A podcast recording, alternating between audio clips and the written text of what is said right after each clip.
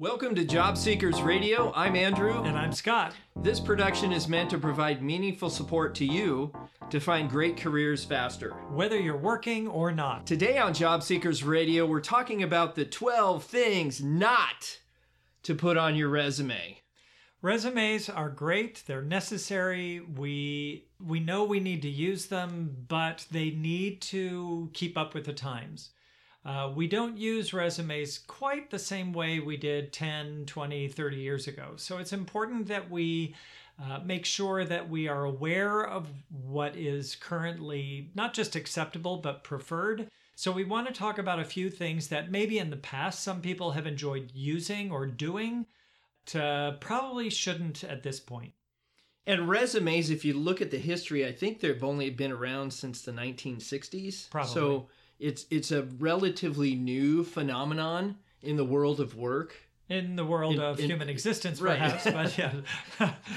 well, of course, Scott. Don't don't mistake what I'm Yeah, saying. no. But There's been lots of change in that time, and there's Yeah. this new thing called the internet and applicant tracking software, and all these new players are on the scene that are insulating us from the ability to find work. Often the things that we create to make things easier also make things more complicated. So we want to give some ideas on some things that maybe we've done in the past that we don't want to do moving forward because we want to make sure that your resumes are the ones that get to the top of the list. We want you in the short pile, not the round file. Exactly. And the first thing, the number one thing in my estimation, and I came up with this list, so Scott will just take some credit for I added a little. A little bit, okay. Is too much information. I can't tell you how many resumes I've seen that are eight, nine, ten pages long. And if you're doing something outside of the sciences, that's probably overkill. It is overkill, even in the sciences. Depends Who wants job, to read that whole Yeah. thing? Right. Who's even going to understand it? Well, and I'm one that my coworkers will tell me all day long how wordy I am. I know that. To help with that, I usually have someone else look at my resume to help me edit it down. Because if I'm repeating things that, that I don't really realize because I'm trying to get the story just right, having a second set of eyes especially when you have a friend or colleague who can look at that from your the opposite point of view somebody who only thinks or speaks in bullet points is probably going to help you edit it down to the the, the information you actually need you may not be the type that's really wordy. In that case, stretching the information to fit a page or two might be a challenge. But this is for those people that are extra wordy Yeah. or feel like people like like me they're trying to overwhelm the audience. I got to make sure I get every little detail in. exactly because it's important that everybody knows everything that i can do No, it isn't. yeah The resume, I mean, you look at it's a French word, and you know French. indeed i do Okay, resume means summary. It's a summary of your experience. It's not a catalog of everything you've ever done. Right. And that actually ties into another point we'll be making later about how much time we put on it. The corollary to this that I've seen a lot is people say, "Oh, I've got to fit this on one page," and and they try to shoehorn a two-page resume onto one page. Right. And they do that by having a nine-point font uh, and yeah. quarter-inch margins. And I'm, you know, It- I'm 50 now, if you can believe it. And I have trouble reading things that small. Right. I have to grab my readers. Especially if you're looking uh, to get in with a company where the recruiter or hiring manager is actually reading the resumes themselves rather than a, an automated system. I'm going to pick up the resumes that I can read easily. I'm not going to spend a lot of time reading tiny, tiny font or the really long resumes if I can get qualified candidates who can tell me concisely and e- in easy to read resumes what I'm looking for. We're looking at an average of eight seconds first Yeah. pass on a resume by Yeah. a human being. Once you get to that spot, you need to make it very easy to consume. Right. So if you're if you're going for an entry level position, a one page resume is probably adequate. If you're looking at uh, middle management to maybe through a director, two pages should be adequate because if you're highlighting the skills along with the achievements or accomplishments or or the tasks that you've you've been able to do you should be able to get that onto a couple of pages. The caveat to that, and there's always an exception to the rule, Sure. is if you're looking executive level, which would be maybe VP and above, or you're going into academia and they want to see your published works and maybe some patents or any research you've Right. done, you can have a page three that has that stuff on Right. it. Saw a woman get hired for uh, the executive director position for the Women's Center at a hospital, and she had a five page resume. That was appropriate for the position that she was going for. Plus, not only was the recruiter looking in a very specific way for that level, she had a headhunter working for her to help facilitate those conversations. So that's a different kind of job search. What we're talking about is for the average person, don't use small font to fit more in. Edit down the amount of information and keep it most relevant to the company you're applying to. I love the advice you gave before, and that is use the resume that gets you the calls, Yeah. gets you the interviews. Right. If you find one that's working, use it. Keep going. Yeah. Keep using it. And as you're personalizing resumes, maybe we should list that as a, its own idea. Always personalize your resume. Never send the same resume out all the time. And the reason I say that is because not every company is looking for exactly the same skill set, even though hmm. the title may be exactly the same. Pay attention to the job description and then tailor it to it. So if you have a master resume and you take out the things that don't apply to that company, that's going to help you edit it down. Don't spend a whole lot of time doing that, but it does make a difference. Budget maybe 15, 20 minutes. Yeah.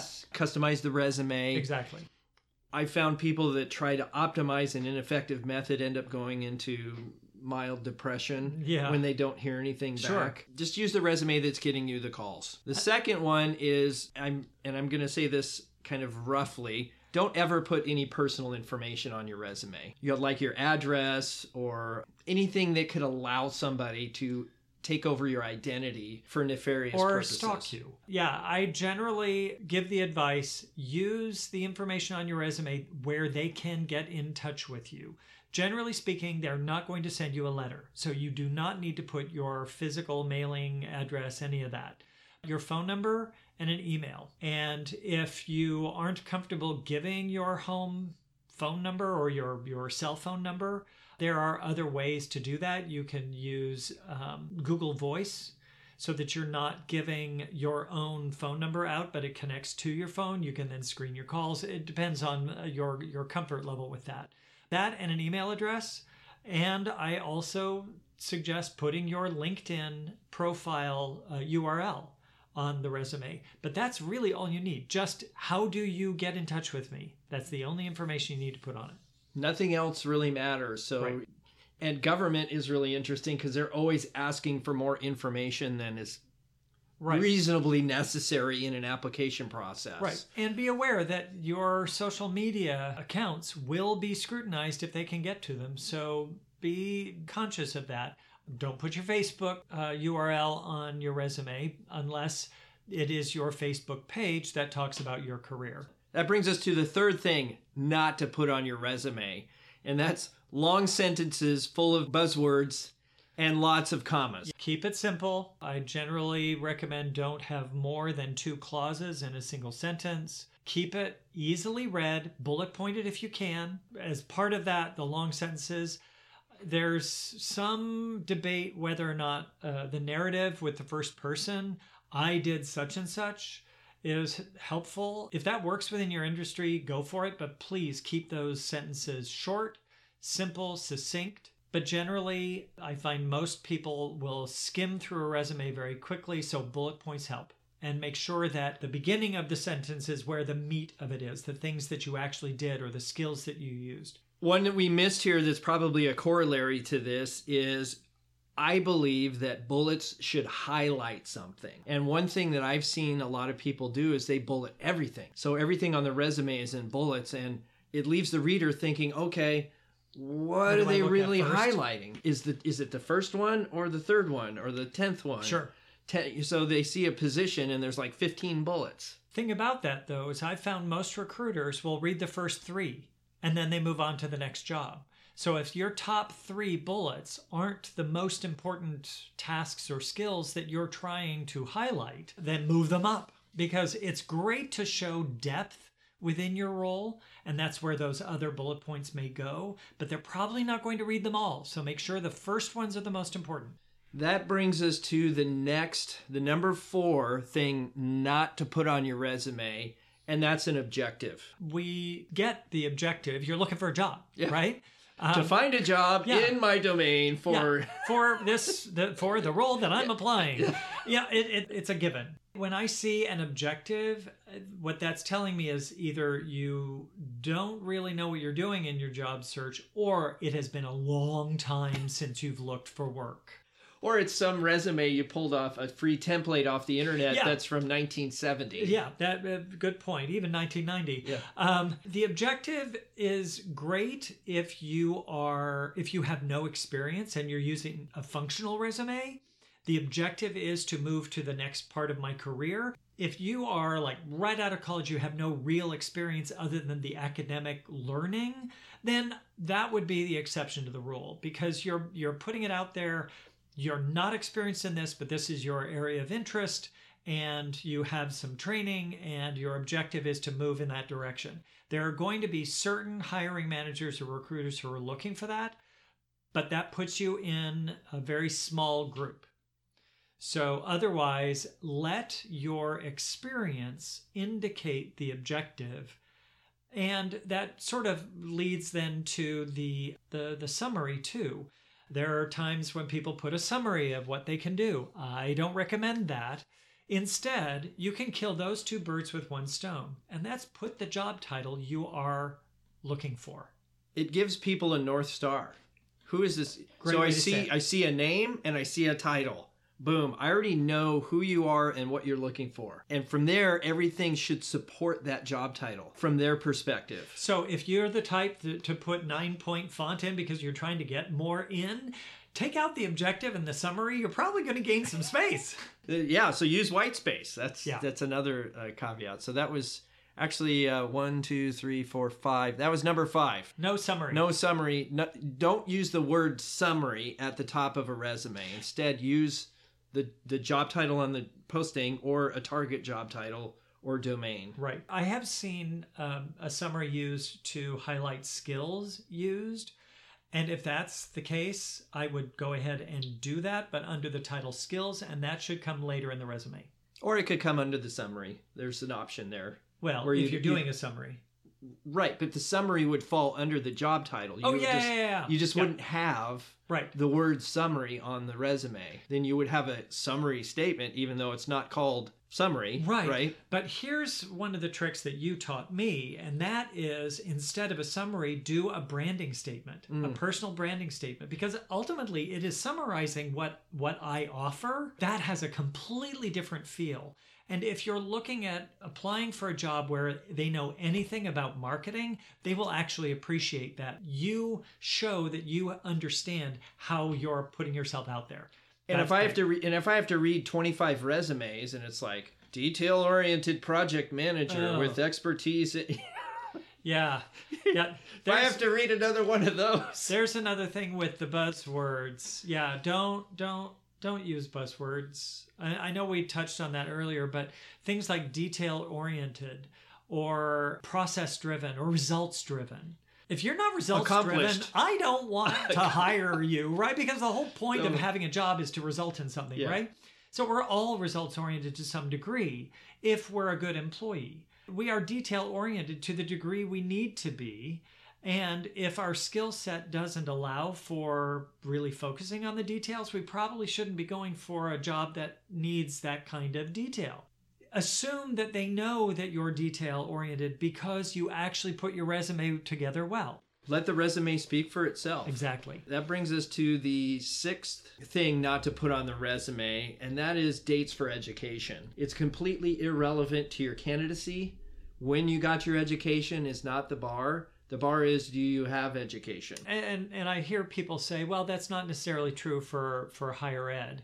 Um, for an academic role, I think it still applies to the extent that They are looking for your level of education as much as when you had it. Now, I understand that if if someone had a, an education in a very specific type of work, that where they they got their degree 30 years ago, it's probable that the work itself has evolved over time.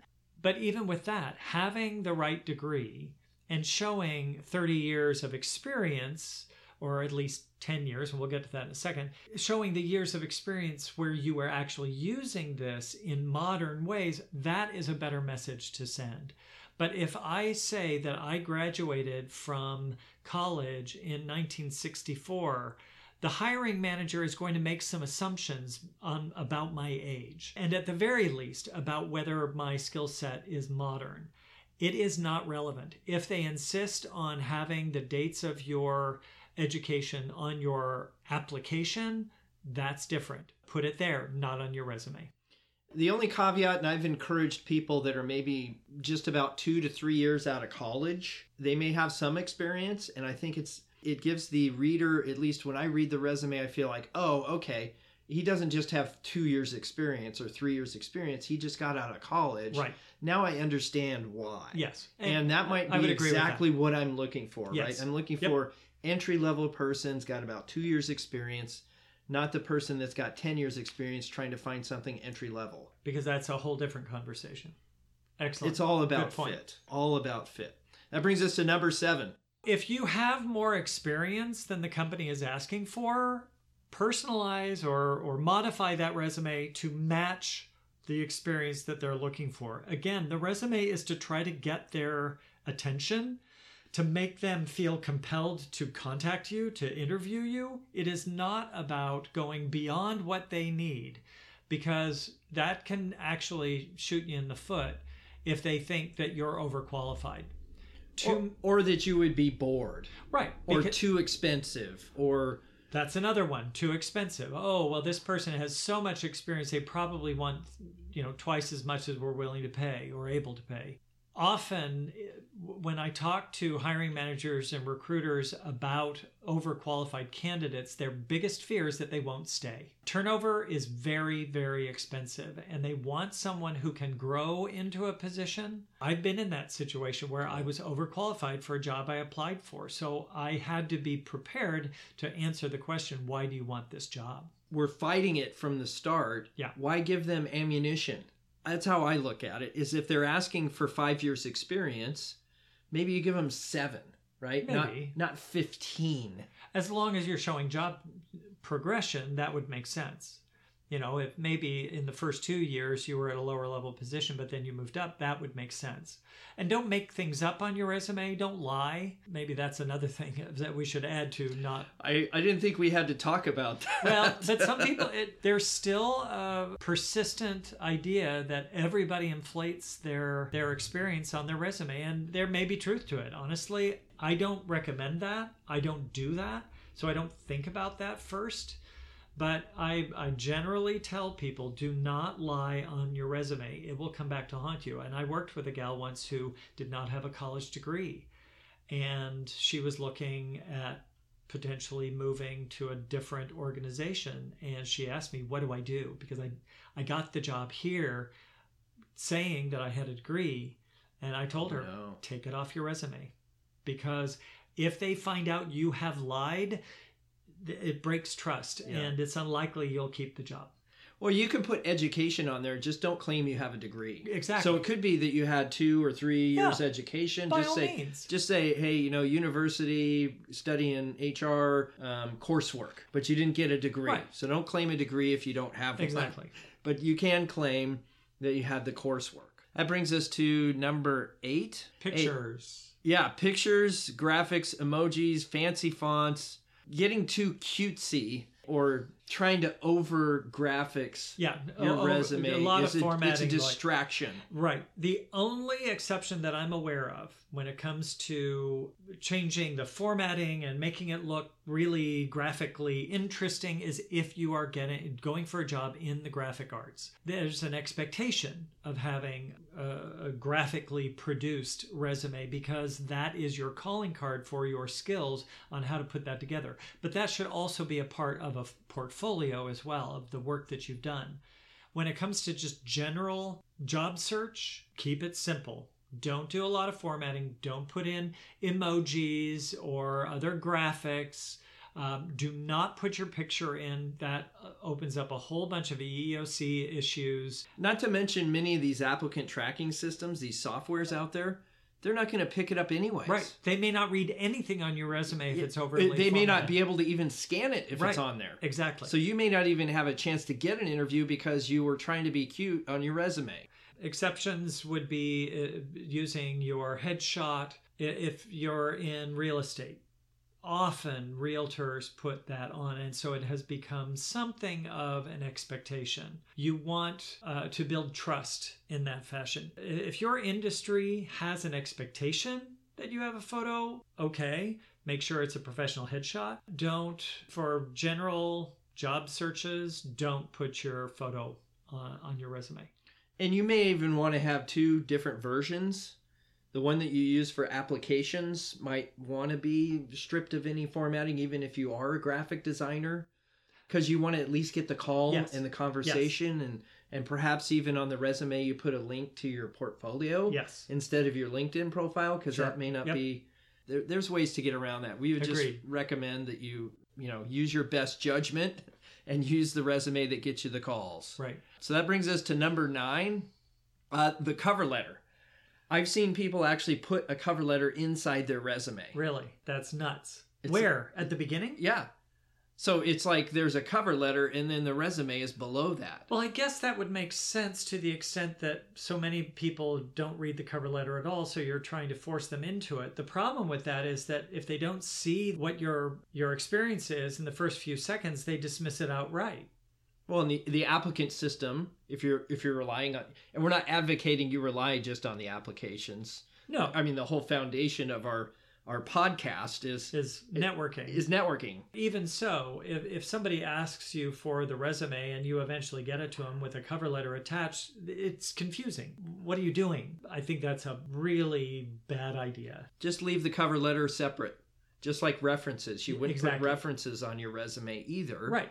So yeah, please don't put references on your resume. I agree. I, I I don't think it belongs there. Let them ask for it. This is the other thing when it comes to a cover letter. When the job posting says send your resume and cover letter, be sure you've written a good cover letter. Don't put it in the resume. That brings us to the next thing not to put on your resume, and that's any kind of redundant information. I've seen this, Scott, where people actually will copy and paste a bullet point Right. and move it down to the next role underneath of that, even though it was a different company, it was the same title. It was the same exact words. It's great to know that you're you're taking your transferable skills from one job to another. If it's a basic skill, put it the first time you used it because the chances are pretty good they will figure out that you've been using that same skill in later jobs. If it relates specifically to a specific action that is going to be done by the person whose job you're applying for, I, I keeping it to the top may be a good answer but don't repeat the information. If it was done differently in a prior job, use different wording to describe what you were doing. Any kind of copy and paste can also be seen if you do like a search. The one way to kind of overcome this is to do a search for a certain word string and see if it's redundant inside of your Oh, that's a document. great idea. So just do like a little search and say, am I saying the same thing over and over again? Or, or using the same words. So you can do a search for like if you say created a lot, you can search for that word inside your resume and see how many times it shows up. Yeah, use the the, the, the yes The thesaurus. the, the thesaurus. Wow, I didn't know that word was a tongue twister. Uh, use a th- I can't get it. You- a thesaurus. yes. Wow. Okay. Did, Um, did you have something to drink? No, I up? wish I had. That would be a good excuse. Um, moving on to the next one. Don't use a lot of acronyms. True, there are some jobs that you apply for that are very specialized. The acronyms are well known within your industry and they are commonly used. That would be a, a reasonable exception. But if you can't say with a fair amount of certainty that the person reading this is going to understand it, don't use an acronym. Spell it out, put the acronym in parentheses, and then you can use that acronym later. You have to make sure that you've spelled it out so that the person reading it understands it. Even if you do that, I still discourage people from overusing that acronym. Then agreed. Because I have seen it where they put it in and then they put it in parentheses, and literally in the next section of experience, it's used like ten times. Yeah, not a good idea. Don't, it's just don't repeat over- yourself. Overused. Yeah. And the challenge, and it's not so much that you shouldn't put acronyms on there. Two things. One, it makes it difficult to read because you now have to stop and translate in your mind Right. what that acronym is, and then I just missed the value of your statement because I was thinking of how to. So the mind, a human's mind, has to think that way. Well, and I'm thinking about uh, jobs in medicine, for example, where the acronym is used as a common word. That might be an exception, but I would still recommend talking about these things using different language in the later sections. Keeping it interesting actually benefits the people who have to read these resumes, and this is just the ones that automated system spits out at them. Give them something interesting to read. The second thing is you don't know who's going to read this resume first. It could be a junior HR person, even a contractor that's just there to screen Good a point. hundred resumes Yep. down to a stack of 20 maybe that they're going to then get on the phone so just be sure that the you know you don't know who the person is going to read it Yeah. and, and and for those technical folks you can have a technical skills section where you can put the alphabet soup that, that's Yeah. totally acceptable to have a section of uh, things like that that isn't part of the regular experience and then redundant So, and that brings me to that point of putting in the keywords because so often with the automated system, we talk about companies are looking for specific keywords. If you haven't put those specific keywords that are in the job description in your experience, you can put in that skills section those other keywords that you're looking for and that is a good spot to put the acronyms that you know this company is going to be looking for. That brings us to the last, the 12th thing not to put on your resume. And that's any kind of sidebars or tables or columns, yeah or- bubbles. right the the borders around a section. Um, this comes sort of comes back to that idea of too much formatting. You can really screw up your chances of being seen if the company uses an automated system for which this kind of formatting is problematic I, I see this using tables because it makes everything look really pretty. And so, if you're using a printed version, or even if you expect someone to be looking at the resume on the computer, just on the screen, it may look really nice. You're assuming that it's going to get through that automated system. And tables and other formatting can really mess that up. Yeah, and that's really the primary reason we don't want it there. The challenge is is that each time we see something we're distracted from your message. And if you have multiple messages trying to distract us, we don't know what the message is. Yeah. Uh, simpler is better because as a hiring team, as a hiring manager that you've been, you've got a lot of resumes to go through and not one's the same. And I've got to hunt and peck around for the information Yeah. I need to put you in the short pile. I tell you, Don't make it difficult. as I've gone through resumes, the one that the ones that stand out are the ones with the most white space. Because that's telling me not only the specific experience the person has, so I can get there quickly, it also is telling me they're likely more succinct. They are uh, skilled at giving me a lot of information in a few words. That can be really powerful. That does it for this episode of Job Seekers Radio. You can get all show notes and resources at jobseekersradio.com forward slash 052. While you're there, we invite you to take advantage of a free resource. A that- free resource. A free resource that we put together for you. It's The Anatomy of a Networking Conversation. It's an ebook that Andrew and I put together. We we invite you to download that, listen to the the podcast, read what we've got here. We we feel really comfortable based on the feedback we're getting that we've got a good thing for you here. So take advantage of it. And that free resource actually will help you because this particular session is about resume, but resume is just one tool in your kit. Indeed. There And, and getting to the interview is what matters. exactly. And we don't want the resume to be the only thing you rely on to get those interviews. Right. interviews. Networking is going to get you further than just sending out a resume. Thank you again for joining us for this episode of Job Seekers Radio. Scott and I both, we appreciate the investment of time and attention you've given to listen to us speak about job search because we've been through this. We understand Yeah. a lot of times uh, where you've been. We've walked in your shoes. Exactly. Head over to iTunes and subscribe to get future episodes. And while you're there, please provide us a rate and review. We we love getting feedback. Uh, if there's something we can do better, we want to know. Uh, if there's something you want to hear more of, we want to know. But especially if you have questions about your job search, send those our way, and we'll be happy to answer them. The link to iTunes is right there in the show notes. Go ahead and click that link on your phone. It'll send you right over to iTunes so that you can then put together a uh, rate and review. Well, I'm Andrew. And I'm Scott. Until next time, you only have one chance to make a first impression. See ya. Bye.